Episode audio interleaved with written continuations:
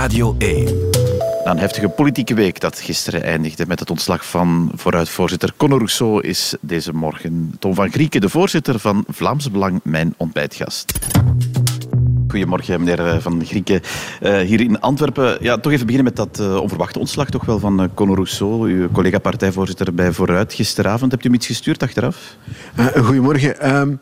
Uh, zo onverwacht was dat niet. Hè. Dat het nog zo lang geduurd heeft, is de, de echte vraag. En ik heb hem uh, geen berichtje gestuurd. Uh, ik heb geen probleem om goede persoonlijke contacten te houden met politici van andere partijen. Maar persoonlijk tussen mij en de heer Rousseau is het nooit echt, heeft nooit echt geboterd. Ja, want ik, ik zag dat u op Twitter eigenlijk naar dat ontslag en dan meteen daarna al tweeten. Bon, daar zijn we al vanaf op veel mededogen hoeft hij dus niet te rekenen van u. Maar absoluut niet. Hè. Links die altijd met het moreel vingertje klaar stond als je iets, uh, iets fout zei op sociale media, dan verloor je je job. Recent nog een arbeider bij Atlas Copco, buiten hè, 0 euro inkomsten. Of uh, bij de voetbal, als je met iets fout hoort zeggen, moet het gaan melden voor klikkersmaatschappij. Dat dat moreel vingertje van vooruit en links nu in het oog geport is van Conor Rousseau, ja, dat vind ik meer dan terecht. Het mededogen waar de gewone Vlaming nooit heeft kunnen oprekenen van links, wel, dan moet ze ook nu niet zielig komen doen. Ja, u hebt deze week in Villa Politica ja, ik denk dat wel mensen wat in, in het, uh, het haar uh, krapten toen ze u ja, als moreel kompas hoorden zeggen ja, dit, dit is wel wat, wat, er, wat hier gezegd wordt. Uh,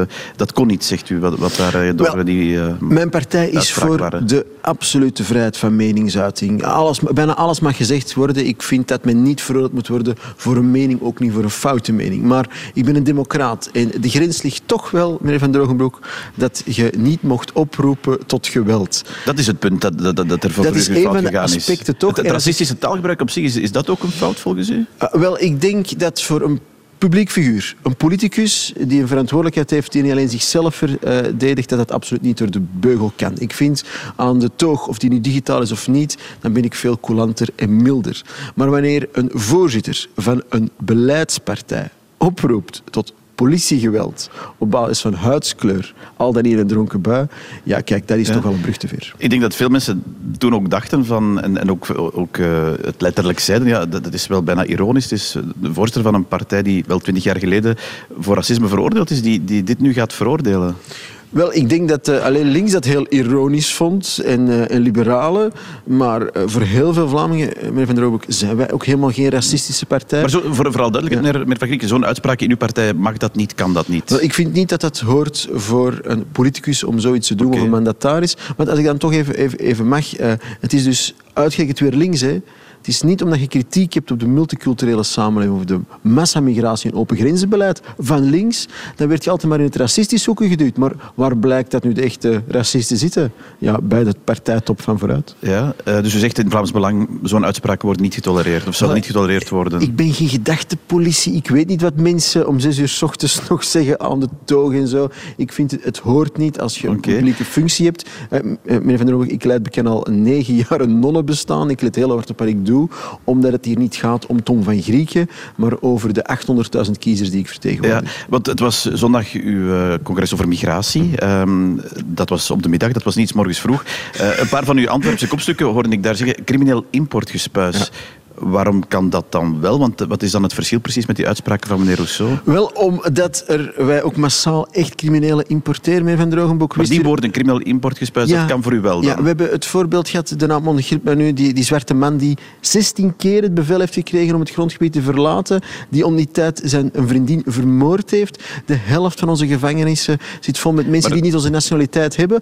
Wij importeren oprecht criminelen. We hebben hier, men is er al snel vergeten, enkele weken geleden, maar, een, aanslag gehad, een aanslag gehad op onschuldige voetbalsupporters van een islamistisch... Ja, dat vind ik dan toch wel gespuis als je iemand het leven wilt beroven op basis van religieuze motieven. Ja, ik vind dat we die Maar wat is dan precies het verschil met die uitspraak? Van, waarom, waarom veroordeelt u die wel en, en zegt u, dit wat wij zeggen, dat kan wel? Dat, dat lijkt bijna twee maten twee gewichten, toch? Maar ik ben onverbiddelijk over criminelen en islamfanatici Dat vinden wij gespuis. Mensen die de boel afbreken, die mensen vermoorden. Maar dat toch niet iedereen over dezelfde kam scheren, meneer Nee. Van Drogenboek. Dat- Daar dat moet u bij vooruit zijn, niet bij het Vlaams want, want eh, een, een andere uitspraak die ook opviel de voorbije weken in die context was een van, van uw Antwerps kopstuk Philippe de Winter in eh, een, een interview in, in Humo. Mhm. Ik citeer ook daar, eh, één pak condooms in Afrika, dat betekent over een paar jaar twintig illegale en tien criminelen minder. Dat kan wel, zo'n uitspraak. Wel, dat is oldschool de winter. U weet dat ik Maar dat kan het voor u? Eh, Ik vind dat te plat, maar het moet kunnen. Eh, ik vind het zeker te plat omdat men voorbij gaat naar de essentie. En links is het over eens dat de bevolkingsexplosie een impact heeft op alles, zelfs het klimaat, of het nu veel regent of de zon schijnt. Eh, en de bevolkingsexplosie in Zwart-Afrika heeft een direct, maar een direct gevolg op eh, ons migratiebeleid, bij gevolg ons schoolsysteem en dergelijke meer. Men ziet dat nu al trouwens, hè, in de magere plannen, de landen ten zuiden van eh, de Middellandse Zee, waar een ongelooflijke druk daar is. En ja, we weten bij massamigratie, en we worden geconfronteerd met massamigratie, eh, we gaan dit jaar vijf- de kaap van 35.000 Oké. asielzoekers overstijgen, dat dat niet alleen mensen zijn met goede bedoelingen, dat dat ook mensen zijn met slechte Maar bedoelingen die last zeggen- zijn voor onze maatschappij. Ik hoor ook wel zeggen, dat is te plat gezegd van Philippe de Winter. Ja, maar de- u weet het van Heeft mij. u hem op de vingers al, getikt al ook negen jaar lang, iedereen weet het, al negen jaar lang heb ik eh, twee regels. We bekampen een politiek systeem, nooit mensen of individuen. En het mag voor het Vlaams Belang best radicaal zijn, maar niet te plat of marginaal. Dus u hebt op de vingers getikt, neem ik aan. Maar kijk, ieder vogeltje zingt zoals het gebekt is. Filip weet dat van mij. Ik laat dan ook weten dat dat... De essentie is goed. De bevolkingsexplosie in Zwart-Afrika is... Als je daar gaat kijken, dan weet je wat er binnen twintig jaar hier gaat gebeuren. Maar eh, de, ik vind nooit dat de, de vorm de boodschap mag hinderen. Ja, eh, velen denken ook van wat er de voorbije weken gebeurt, eh, alles wat we zien en, en, en merken eh, in, politiek, politiek Vlaanderen. Ja, er is één lachende derde, dat is uw partij. Is dat ook zo? Staat u dan eh, ja, in u, eh, uzelf te denken van kom er allemaal naar hier? dan? Ik heb eigenlijk geen, geen leedvermaak. Want mocht ik al leedvermaak hebben wat de heer Rousseau overkomt, dan gaat er niets op tegen al die Vlamingen die hun job zijn kwijtgeraakt, promotiekansen gemist hebben, uit de Het vakbond gaat natuurlijk over electoraal berekeningen, want u, u, staat, u staat, uw partij staat vooraan in de peilingen. U zou op dit moment de grootste partij van, van, eh, van, van Vlaanderen worden. U, kijkt niet bevreesd naar die verkiezingen, neem ik aan. Wel, maar ik denk niet dat wij verkiezingen gaan winnen omdat uh, Conor Rousseau Zetemansklap uh, vertelt. Ik denk nu niet dat de Vrije van de Bosses en de Tobaks nu massaal op het Vlaams Belang gaan stemmen. Ik denk als het Vlaams Belang uh, zo de wind in de zeil heeft, is omdat wij een positief alternatief zijn. Wij willen een ander beleid. Wij willen geen onveiligheid, maar we willen veiligheid. We willen geen vervreemding, maar we willen eigenheid. Uh, die zaken, ja. we willen meer autonomie. We willen zorgen dat lonen terugwerkt. Het is voor die standpunten dat men op mijn partij zou moeten stemmen en niet omdat een of andere En- zette voorzitter tegen de grond gaat. Meneer Van Grieken, wat, wat mij ook opviel in dat interview trouwens ook met eh, Philippe de Winter was, eh, dat is wel een ommekeer toch in vergelijking met het verleden. Uw partij wil ook expliciet mee besturen. Dat is zo? Ja, dat klopt. Uh, vroeger, toen ik nog jongerenvoorzitter was, zei we altijd, ja, maar jullie zijn niet geïnteresseerd om te besturen. En ik vond het altijd heel raar. Hey, tuurlijk, ik wil een betere toekomst voor mijn kinderen en voor mensen hun kleinkinderen. Ik wil dat mensen op hun oude dag nog wel een mooi leven hebben. Dus waarom ook niet? En maar we stellen vast dat al die andere partijen dat niet willen. En we hebben nu gekeken met de peilingen. Mochten we de grootste kunnen worden, dan hebben wij het initiatiefrecht om een regering te vormen. En ik denk dat daar een opportuniteit ligt voor het Vlaams Belang. Want, niet voor Tom van laten we ons Grieken. daar even van uitgaan, niet, meneer voor Tom van Grieken. Grieken trouwens. even bewe- ik kan even ja. afronden met beweegreden. Er is niet omdat Tom van Grieken zo graag een ministerpost wilt, maar omdat die rechtse en Vlaamse Vlamingen die al zo lang ervoor stemt, voor eigenlijk het beleid zou krijgen dat ze al zo lang voor stemmen. Ja, laten we ons daar even van uitgaan, want het, het is uh, volgens het nieuwe decreet ook de, aan de grootste partij om dat initiatiefrecht te nemen. Hoe, hoe gaat het dan lopen? U bent, stel inderdaad als die peiling uitkomt, de grootste partij. Wat dan? Wat gebeurt er dan precies? Wat gaat u doen? Naar, met wie gaat u praten? Hoe, naar welke partij kijkt u? Hoe, verloopt dat dan voor u? Ik ga u zeggen twee dingen die ik niet ga doen. Ik ga niet een minimum breekpuntenprogramma op tafel leggen. Dus ik ga niet op voorhand deuren toemappen. En ik ga ten tweede zeker niet doen wat die andere partijen doen, mensen uitsluiten. Van mij mogen alle partijen op de koffie komen. Van Raoul tot Bert, ze mogen allemaal komen.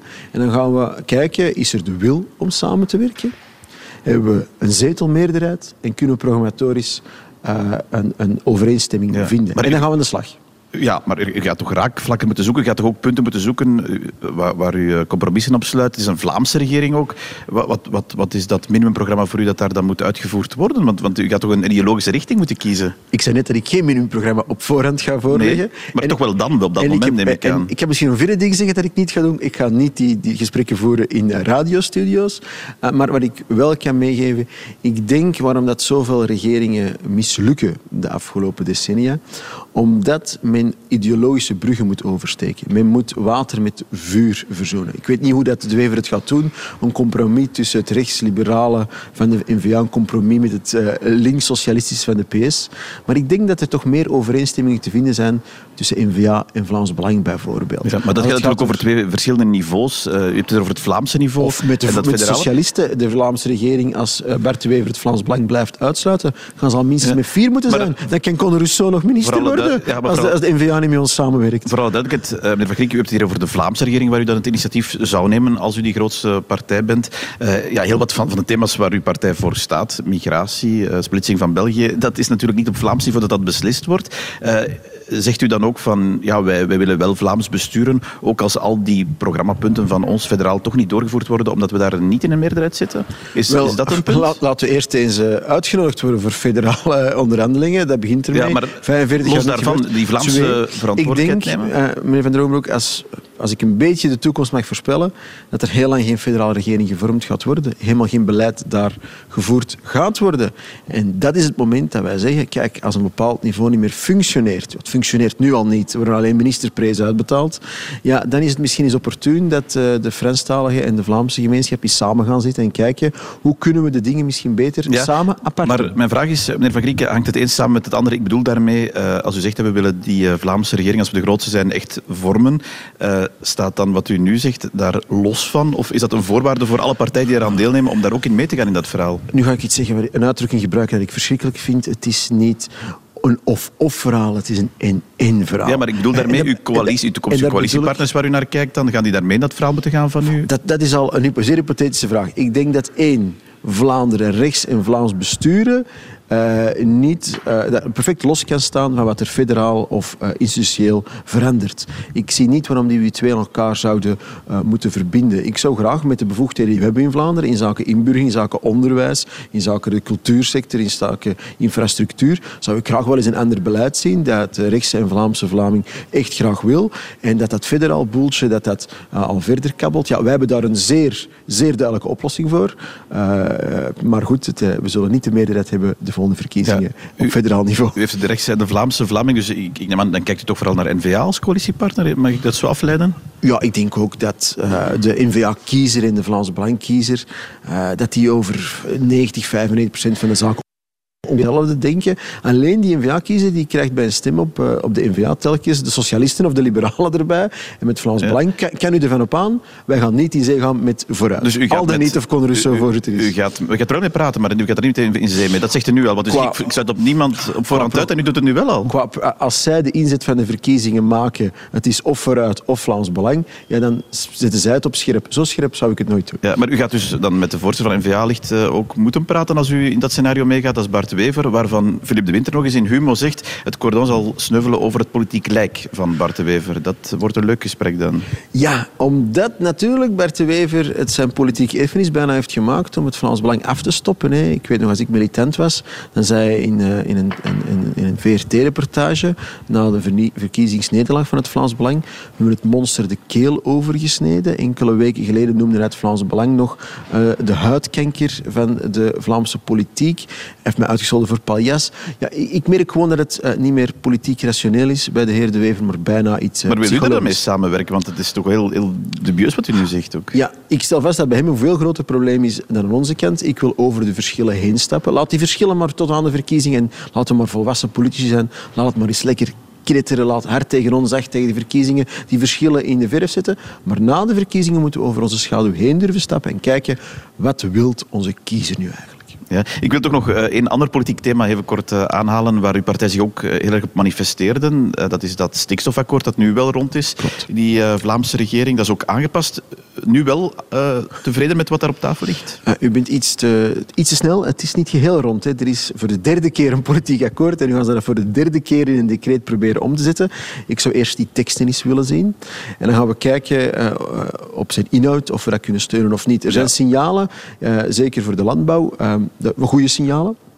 Er zijn ook slechte signalen waar men nu zegt, men hoeft nu niet meer verplicht te sluiten als landbouwbedrijf, maar men mag kansloos ten onder gaan en nog veel investeringen te doen. Uh, die maar u zegt niet a priori nee, begrijp ik nu, maar, van, uh, Drogenbroek, u weet, van wat u in het verleden wel deed. Doen we niet. A priori op, dit akkoord, hè? Wij hebben zelfs al voorstellen gesteund van de linkerzijde. Wij ja. kijken altijd op basis van de inhoud. En wanneer het slecht is voor de landbouw, zullen wij dit niet steunen. Uh, maar tegelijkertijd zijn we ook bewust van het feit dat er ook nog een belangrijk industrieel project klaar staat hier in de Antwerpse haven, die ook alle kansen moet hebben. Dus we gaan dat op de inhoud beoordelen, zoals iedere normale constructieve partij doet. En, en dat is het Vlaams Belang. Dat zal gebeuren op basis van die teksten van decreet. Die dan daar is het nu al een paar keer op gesneuveld. Bert de Wever heeft één decreet ooit ingediend en het is uh, 100%, alle, al zijn decreten zijn 100% afgekeurd door de Raad van State. Oké, okay, maar dus dat zullen we inderdaad uh, opvolgen. En die verkiezing waar we het zo lang over gaat hebben, dat is over een goede zeven maanden. Uh, ik dank u voor dit gesprek deze ochtend. Meneer Van Krieken, dank u. Graag